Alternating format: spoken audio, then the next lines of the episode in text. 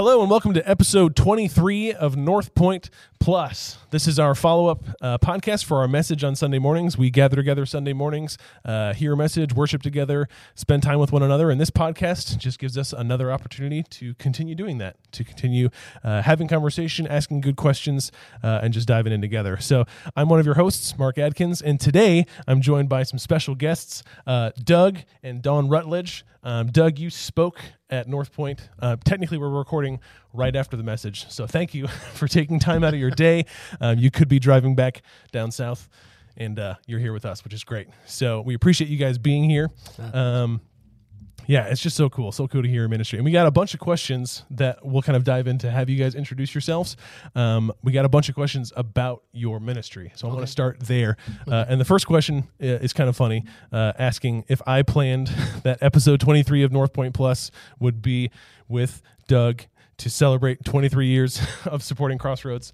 I did not plan that. Oh, no, it's in the rider. It's in my personal rider, and I was going to ask where the M&Ms are, because I have like only orange M&Ms in the rider as well. Perfect. Yeah, I didn't plan it, but God planned it, so I'm okay with that. I only do things in 23s, so I'm a Michael Jordan fan. Of course, yeah, as we all should be. But yeah, 23 years that North Point has been supporting you guys in your ministry. So talk a little bit. One of the questions we got to was if you can share the vision and mission of Crossroads Farm Ministry. So I'll leave that to you guys to just kind of explain a little bit of your story and share what God's been doing with your ministry. So I'll give you the quick answer. We did a 13-part podcast on our history up until about 5 years ago. Wow. So yeah, 13, and so we won't do that here. But what I can, it is on our website. Okay, I was just going to ask. So if they would like your shameless self-promotion, great. Sure. Crossroads Farm, Crossroads plural, Farm singular .org. Great. Not give history, but the short version, again, to use that same phrase that Doug just used, is that we really desire for every secondary student in the surrounding communities of our rural areas that we plant to have the opportunity to hear the gospel and say yes or no to that message. Yeah. There's 12 million secondary students in rural America, the average size church being 50 to 100. Wow. There's a great need. We only have 3 branches, but Lord willing, we can do 5 before God takes us out, and then the next leaders can go much further, much faster. Oh, that's awesome. Yeah, and I would just lean into that and say that that the mission was derived from the need, which is 12 million secondary students, right? Mm. Small churches, they're not going to church. That's the reality. Everybody has this concept that in rural America, everybody goes to church. They don't, Mark. Yeah. So Kalkaska County, 17% of the students have any religious affiliation. Mm. In Harrison, it's about 21, and it's probably about the same for Hillsdale. Yeah. So the percentages are far below what they are nationally. Half. Any religious adherence. Yeah, any, right.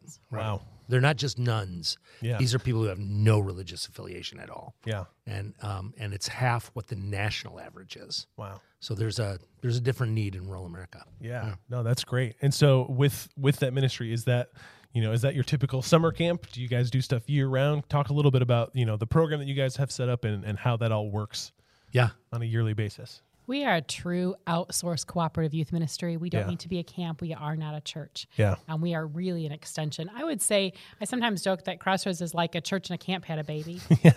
We don't do overnights. So we are really an outsourced cooperative youth ministry. So we come into an area that we desire to plant in after doing much research and cooperate at least 4 to 5 local rural churches. And we are their youth ministry for them.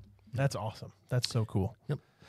And then, so one of the questions, and you guys can kind of take this however you want, or take this where you want. One of the questions asked, you've seen incredible growth at Crossroads over 20 plus years.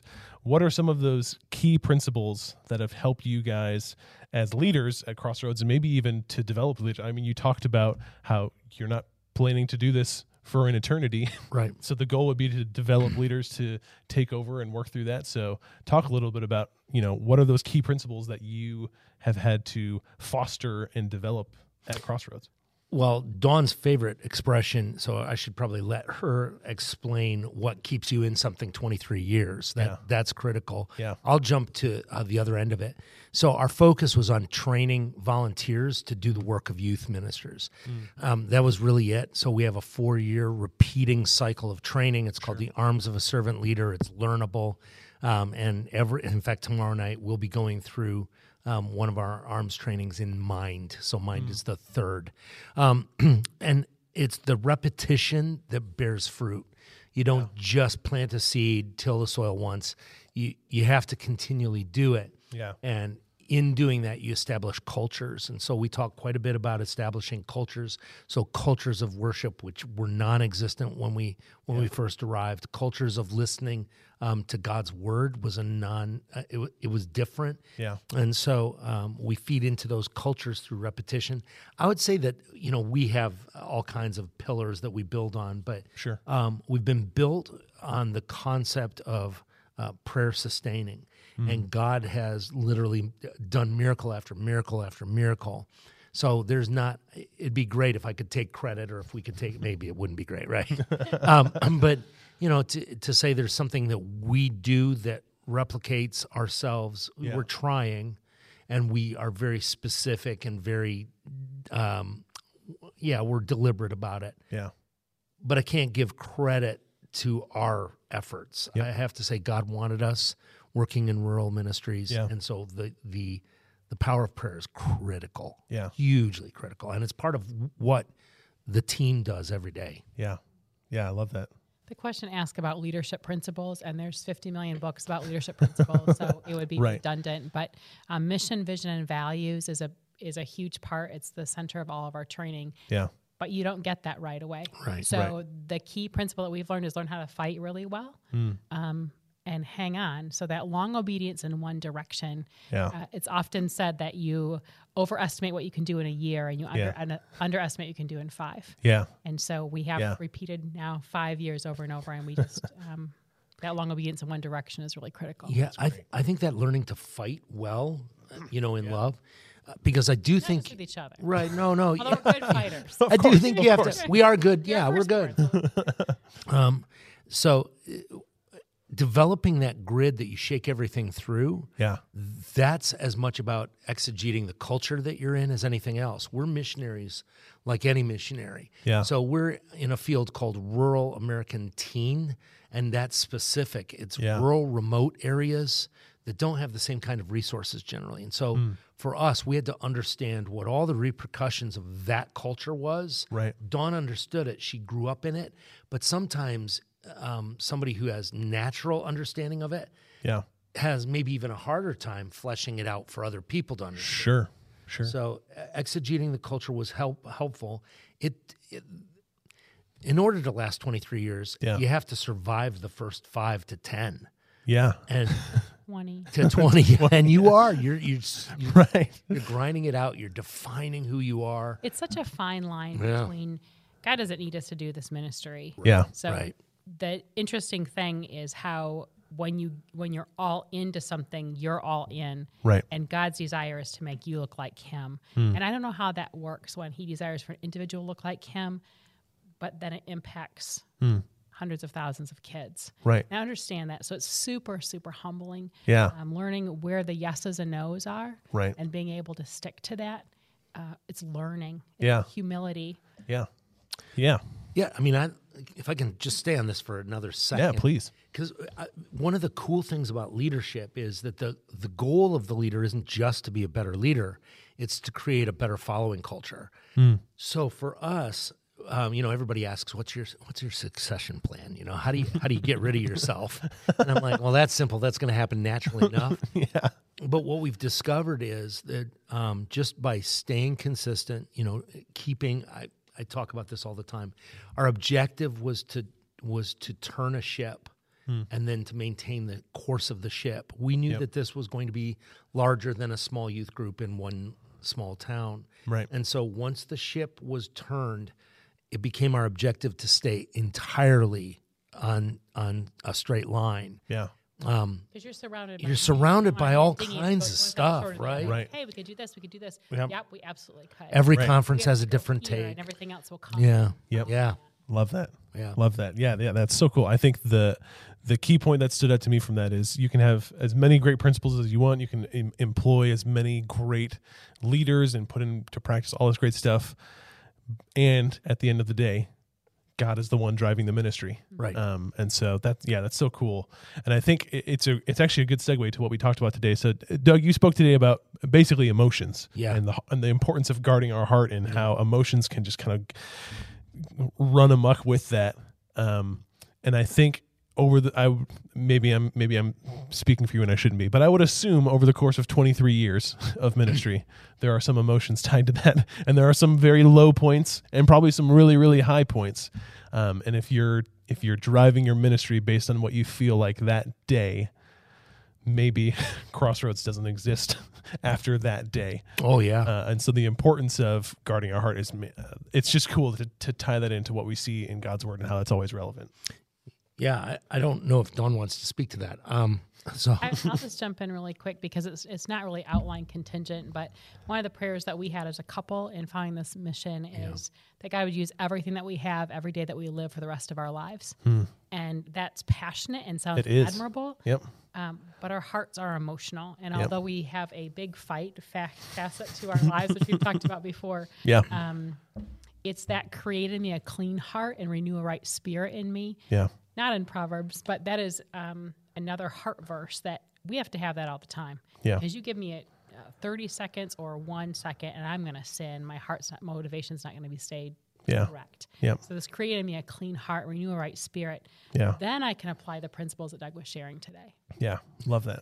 Yeah, the emotions, anyone who knows me knows that I am fairly emotional, but I'm not necessarily emotionally connected. Sure. So I have all kinds of reactions.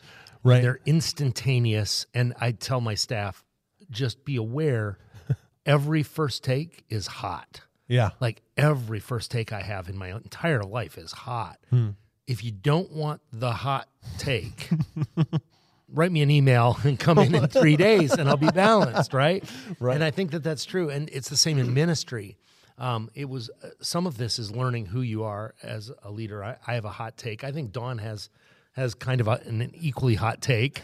And so, to go home and say, this just happened, sometimes we're like, well, we're the only people sitting here. And I guess we're going to have the discussion. Yeah. Knowing when to not speak into something and how to wait for God to speak into it. Yeah. And that's been the amazing part, that God speaks into these things all the time. So, the sermon was right up my alley, convicted me on just about every condition. Yep, that's usually how God works, which is great. Yeah. So, in the interest of diving into some questions, we got a ton of questions today. So, thank you for submitting questions. I want to be sensitive to your guys' time and just kind of work through some of the questions that people had about this message. So, to recap, we talked about Proverbs 4. Above all else, guard your heart, and really emphasizing that this is a primary directive that Solomon is observing. Guard your heart above all else, for from the heart all things flow, which is really insightful, and it's really easy to know, and it's hard to live out. Yeah. But I'll answer this question for you because I think it's obvious as a speaker. I think I understand. Someone asked, did you have to cut your outline short? Was there more that you wanted to say? And I think as a speaker, there's probably always more that you can want to say. Like half the sermon. Really, half the sermon is always missing. Yeah, I'm scrolling. I'm like, point 3 I never really got to. She asked what it was, or I assumed a she. Maybe it's a he. I'm sorry. I didn't mean to assume. But it says emotions are hard to correct. That was one of the points. Once I have an emotion on something, it's hard to correct it. So guarding my heart sometimes means not allowing myself that first emotional take. Right. That takes tremendous maturity to not have that take. Yes. And the second one was there's a heart shield. It is. That's the passage that I referenced. So Deuteronomy 36 says that God will circumcise our hearts, which means he will cut away the stuff we don't need. And then it says, so you may love him with all your heart and with all your soul and live. Mm. And when I thought of those things, I thought this would be great to be able to speak into, but you know, the audience where they were at the time. And I think that God does that in a sermon. So yep. Yeah, I think we just talked about it recently on this podcast, actually, that I was convicted at one point because I was having conversations with people and thinking about like, oh, I just need to share this one Bible verse, and then it will unlock something with them. Or if, I forgot to share this theological truth or whatever it might be. And I remember the Holy Spirit speaking and asking me like, do you think you're a better teacher than I am?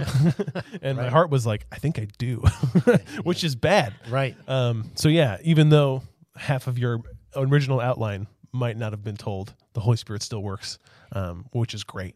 Chooses, and that's where I think the Holy Spirit chooses the parts of the outline. If you're sensitive to the Spirit coming, I'm not saying there was an audible voice at any point, right? But I'm saying if you're sensitive, God guides that sermon experience. It's different than public speaking, right? It's walking in step with the Spirit according to the Word and the study and all that. I think, So yes, always there is more. Always, yes.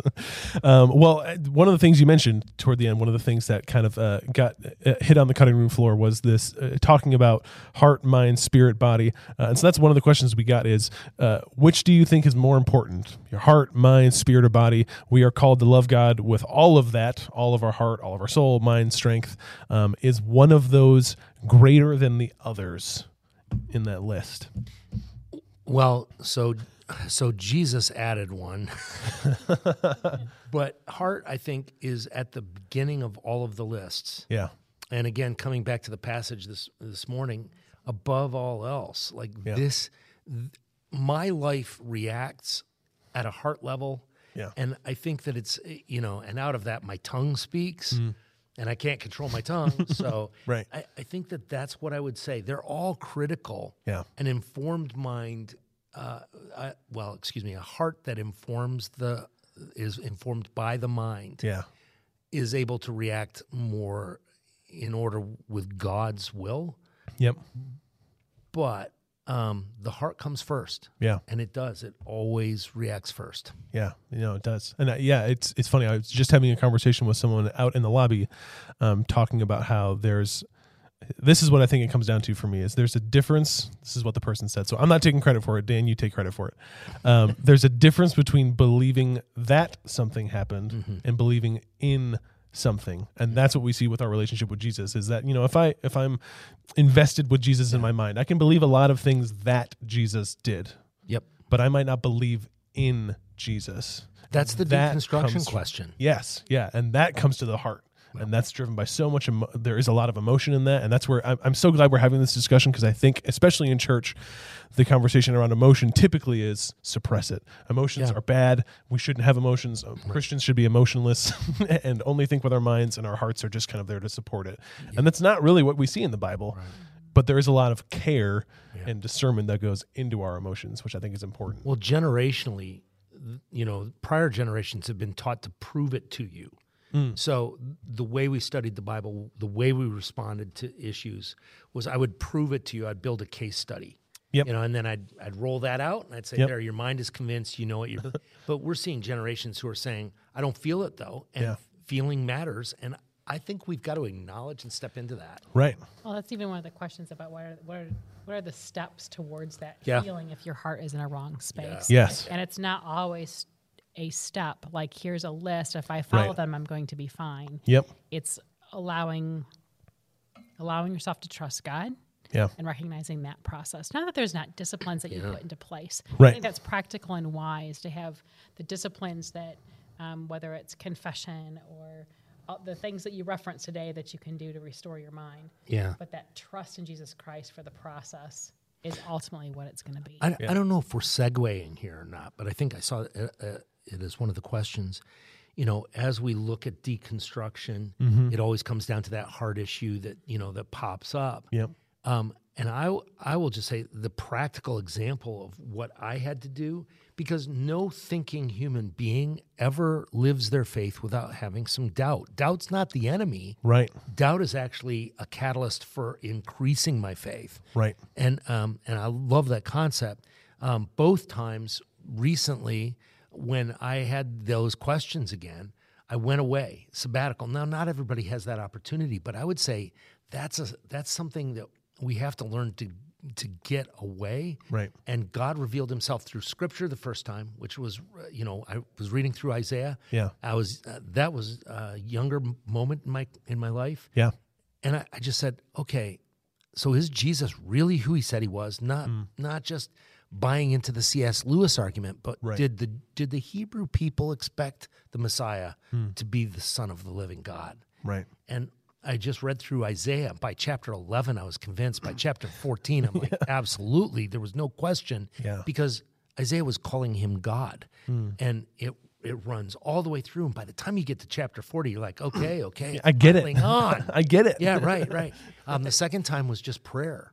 Yeah, and in that prayer time, God asked me a question, again, not an audible voice, but a really specific voice that said, you don't believe I've ever forgiven you. Mm. And at that point, I was my entire faith pivoted on a couple of moments. Yeah, but they're so rich, I always am leaning back into them. Yeah, yeah. I think it's so crucial to emphasize that over and over again, that doubt, and even I heard a Bible teacher put it this way, that deconstructing in and of itself is not a bad thing. Mm-hmm. The problem is how you reconstruct, and if you stay deconstructed, that's obviously not where you want to stay. And if you reconstruct without a good mentor or manual or of how to build, the example that this person used was, you know, if you take apart a Lego set and you put it back together without the instructions, it might look a lot different than the instruction manual told of how to put things back together. And that's I think the biggest thing, because Christians, so often we tell ourselves like, oh, if I doubt, maybe I'm not a Christian. Mm-hmm. Or if I'm vulnerable about sharing that I'm having these questions and I'm not sure where to go, then people might think that I'm not a Christian, and what do I do with that? And that I think is so important to share. Like, there's been so many moments in my life, even in the last year, where God will confirm something and it's like, oh my gosh, like you almost had the thought, like, it feels like I was barely even a Christian before. Right. Because now that I know this truth in my emotion, in my heart, in my core of who I am, man, like how I was living before, barely even understanding this truth, is like a totally different person. Yeah. I think Dawn's experience is different than mine in terms of doubt and faith, but I'm not for sure where we're going to go, but I wanted to address a little bit of a different demographic that may be listening, because Doug referenced getting away, having that time to be quiet. And if you're a teenager or a young mom, that can be more challenging. It doesn't have to be a long duration, but the opportunity to hear God's still small voice. Mm. If you're a young mom, it might be sitting in the middle of your floor, covering your head with a blanket and saying, I need mom time for 5 minutes. And asking God to speak to you. Yeah. I mean, this is a question that we get to ask God. God, I need you to restore my heart. Mm. Please do it, and then sit there and quiet. If you're younger, put technology away for a little while, far from you in proximity, and give yourself time to hear God's word. And that doesn't have to be, I get to go away on a sabbatical for even a weekend or a day. Maybe you have 5 minutes, but use that to allow God to speak to you. Churches do allow that for teenagers, particularly, though, in terms of winter retreats or summer events at camp or whatever. And I'm a believer that these extended times, even if it's just for a weekend, where a student can move away and can experience the voice of God in a different way, is life-giving. Yep. And, you know, we've come to the point where we're like, I don't know if these things work. And I'm going to tell you, man, they're critical. Yep. Yeah, I would echo that. Even so, in my own life, in my own experience, I consider myself an intellectual, and grew up and was kind of raised myself in the mentality of like, emotions are bad. I don't experience emotions. I'm rational. Yeah. But of course, I experience emotions because I'm a human being. And I fall into that mindset of like, well, I don't. What's the difference between me just spending 5 minutes at home versus me going out in the woods? Like, I'll just spend 5 minutes at home, wrap it up really quick. But man, like, God often in my life has waited to reveal something or to change my heart, to work on my heart for those moments where it's on a retreat, where I'm fasting, where it's I've spent time alone, and I've really invested in that moment. And yeah, like, for someone that is very intellectual, it really does help to find a quiet space, to take the time to go out of your normal routine and meet God in that place. It can be life-changing, which is a good thing. All right. One of the questions we got was about how does a person store up the good things and not the evil things? So I think this was in reference to, there was a part of your message where we talked about, I think it was from Luke or maybe with Matthew, reading about, you know, good flows from good people, right. Evil flows from evil people. Yep. So how do I store up the good and not the evil? So my answer is this: you start with the good and you start at the beginning of the day. Mm. We are so distracted as a people group. And so one of Dawn's and my life habits since we've been married, we get up and the critical 20 minutes of our day, and not everybody has that. Yeah. But we could sleep the extra 20 minutes too. Mm. You know, I know that the one of our directors gets up an hour and a half early because he wants to set his sight on God. Mm. We spend time in God's Word together. We pray together over the, you know, the events of the day. We start with the mindset because the rest of the day, C.S. Lewis said, comes rushing at you like a herd of wild animals. Mm. And I don't know how I'm going to respond to those if I'm waiting for those to happen to me. Then I'm just reacting. Right. And I know what my reactions are going to be. Yeah. So I begin to store up Scripture. I begin to deliberately store up worship and praise. And I'm not saying you have to be a fan of Christian radio or anything like that, but I am saying that we have to get to a place where I put my mind in the right place. Mm. And then I ask God.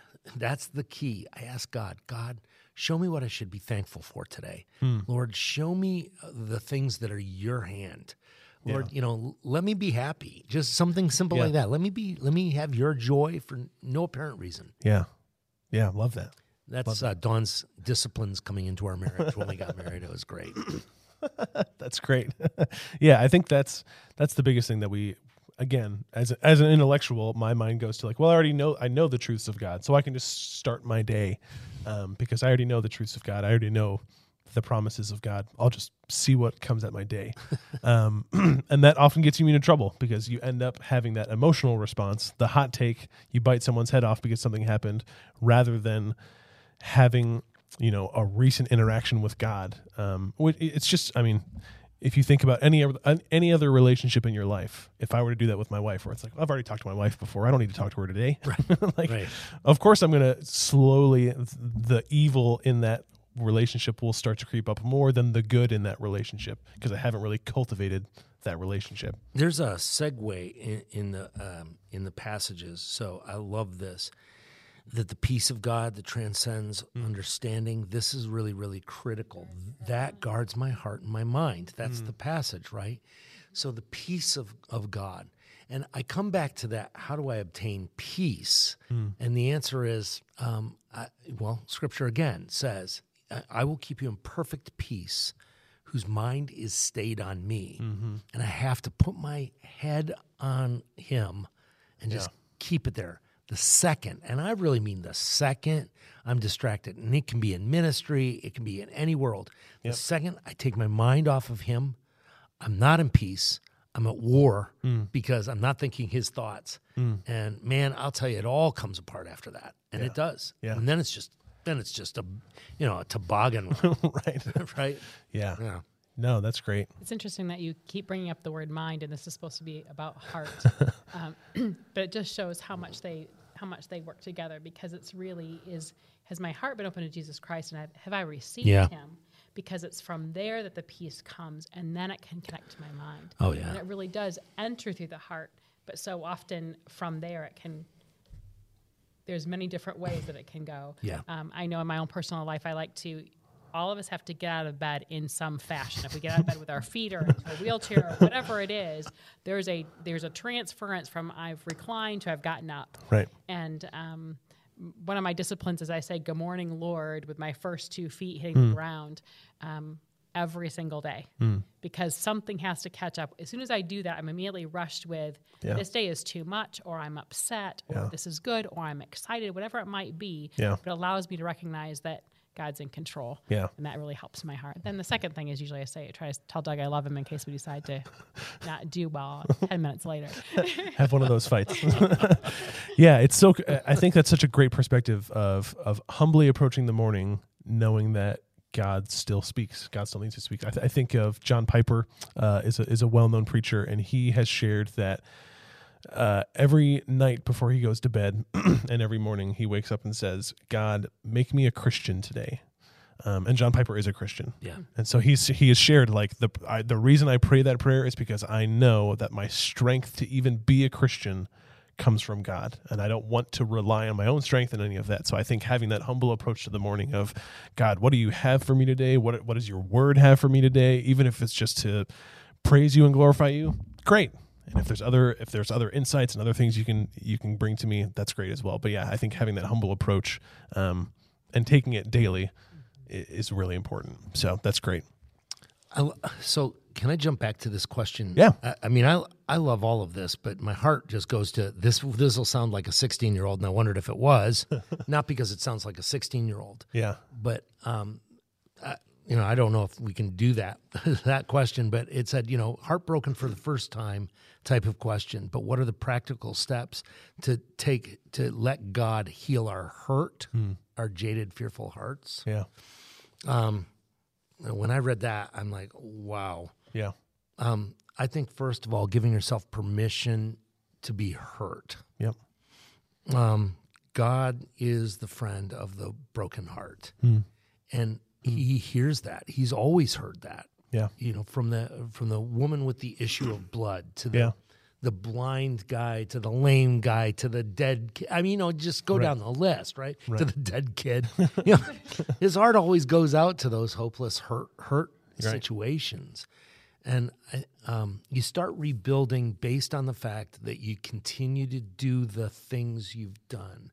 Understand who God is. He loves you more than you could ever imagine. Yep. And this may work out for good to those who love him and are called according to his purpose. Maybe. Right? I think there's a promise about that. There is a promise. I think so. But that doesn't mean it works out for me. It works out for God's will. Right. And, I think, I don't want to sound callous. Sometimes we indulge our own feelings and it becomes self-detrimental. We used to tell our kids, suck it up. Sometimes you just say, suck it up. But that sounds callous because wounded hearts are real. Yes. And a 16-year-old's wounded heart is not less than a 50-year-old wounded heart. Right. Well, that's part of what I wanted to say too is to speak to this question. They said this might sound like a 16-year-old heartbroken for the first time. And I thought back to like just the pain that I've experienced again in the last year. Like the hard thing about hurt is it never stops hurting. Right. Hurt always hurts. Yeah. So whether you're 16 or 60 or 96, wherever you might be, like if you're heartbroken or you've lost a job, you've lost a family member, you've experienced tragedy, hurt always hurts. And that's one of the things Chris, one of our pastors here, always says is that Jesus hurts with you, that you don't have a savior that's just kind of distant and like, oh, well, I'll fix it one day, but tough it up. Or when you apply these principles, then it's going to be okay. God is in, he's in it. Right. The with is extremely important. Yes. Yep. And just for the record, some of the greatest hurts in life are teenage hurts. Mm-hmm. Some of the deepest wounds, they shape the rest of our lives. Yeah. So it doesn't matter when the hurt happened or how, we just have to learn that God is in it. Yeah. And the things that help me rebuild is I stand on the promises of God. This sounds like Sunday school, right? I read his word. Yeah. I'd avoid Leviticus, but at that point, I think that's where we are. It's just, we keep on understanding who God is. Yeah. And he comes into that. That's great. I love that. All right. Two more questions. With today's pervasive culture, how do we guard our hearts? It seems that those who stand apart from culture are vilified by other churches, and those who don't end up compromising the gospel. And so I think this is something we've seen. I mean, take a look at the church, just put it back to 2020, where someone takes a stance on something and there's this flood of churches that just end up vilifying that person. And then someone in this church takes a stance and all of these churches vilify that person. So how do we guard our hearts and stand by the gospel when it seems like everything in culture wants us to just fight and give into that hot take soundbite? This is Cheryl's book. Yeah, what I was saying is Christians are under attack, no question. Our culture hates us. And I think we have to stop, and I'm not stealing from anything, but I'm looking forward to reading it. I think that the world hates us because we stand in opposition to everything they've built as a coping mechanism. Mm. There is no coping mechanism without Christ that really effectively works. Yeah. And so what you end up doing is you build your life on these coping mechanisms, and we're all broken and fractured, and nobody wants somebody to tell them you picked the wrong ones, because now it's an identifier that it's broken. Mm. I think the response to this at some level is we don't compromise and we stand out like Daniel. Yeah. In fact, in our non-compromise, they can't deny there's a difference. Mm. So that's where I was going. You know, the research demonstrates that Christians in the workplace are, and I won't give all this stuff, yeah, but there's evidence that believers who are wholly devoted followers of Jesus Christ live a higher planed lifestyle than anyone else. Mm. In sickness, health, poverty, wealth, doesn't matter. They are just living better, you know, in spite of the externals. Yeah. So I think my first question is you can't afford to compromise. Right. Because that's what sets us apart. That's what sets the standard for other people looking at us and saying, huh, I want that. Yeah. I'm not for sure where the person is wanting this question to go. Because the other side of that is the within the body, what do you do? Right. And I think that's a whole another side of it. And I just keep having it play in my head to defer to one another in love. Mm. And defer is not compromise either. Mm. So it's just recognizing that they're at a different place or a different part of life than perhaps you are, or maybe they're a different understanding of who Jesus Christ is. Yeah. I know that my answers today are very different than my answers were at 16, that were different than my answers at 3. Right. And they all may be in a progression of becoming like Christ. Mm. And so that deference to defer to one another, I do have a lot of personal choice, but as part of the body of Christ, all I have to guide me is that it's unity. Right. Yeah.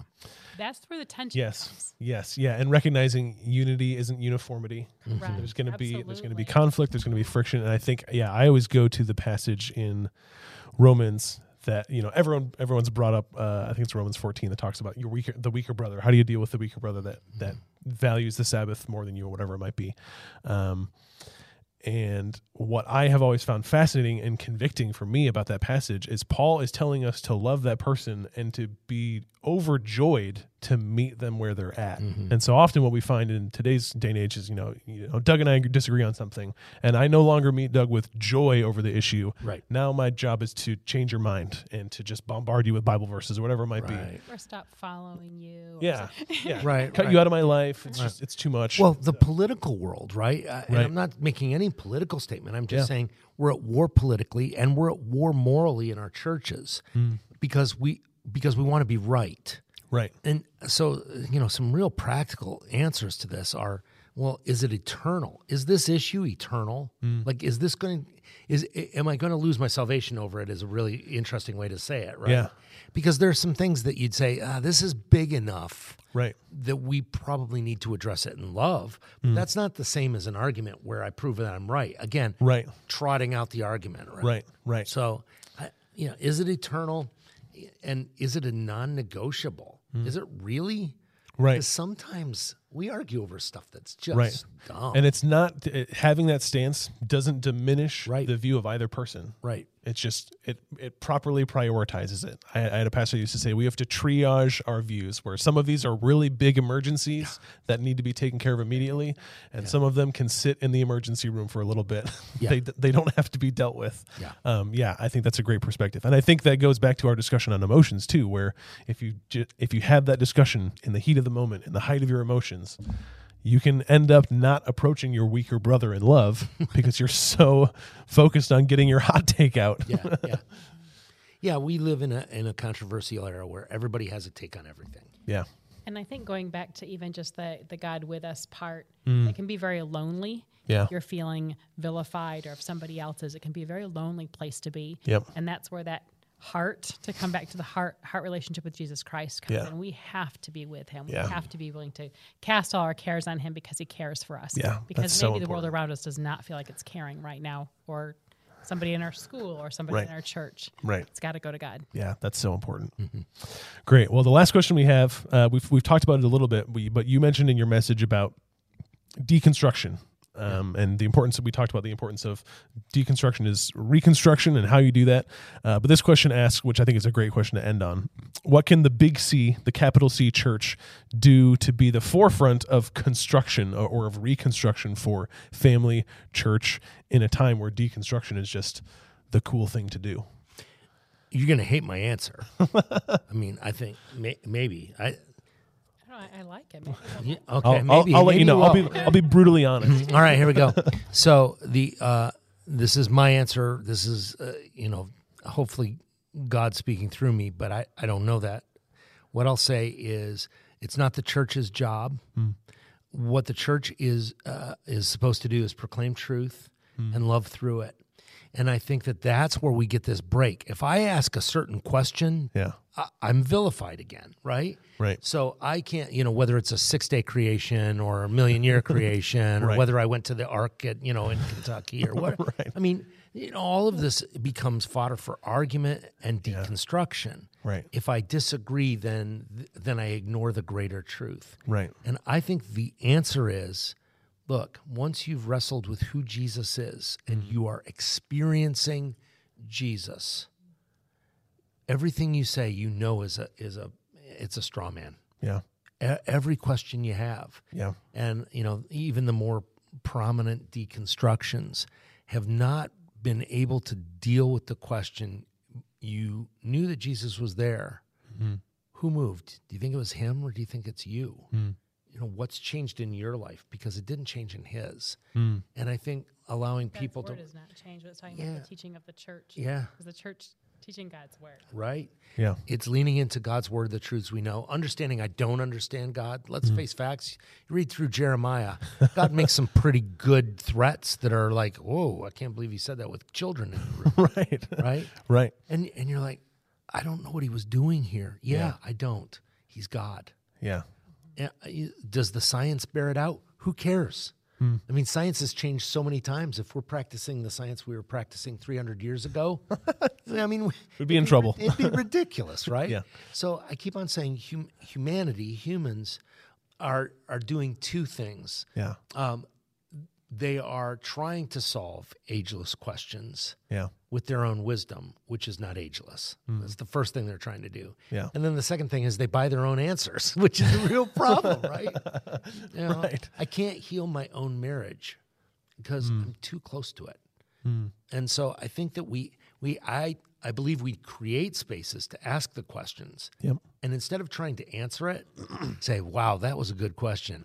Mm. I don't know that I have an answer. I know the God who does. Mm. And I come back to that. I think the second part of this is we don't pray enough. Yeah. And that sounds superficial. It sounds like, oh, that's just thoughts and prayers. Yeah. And what does God, God resides in those prayers and he's waiting to answer. Mm.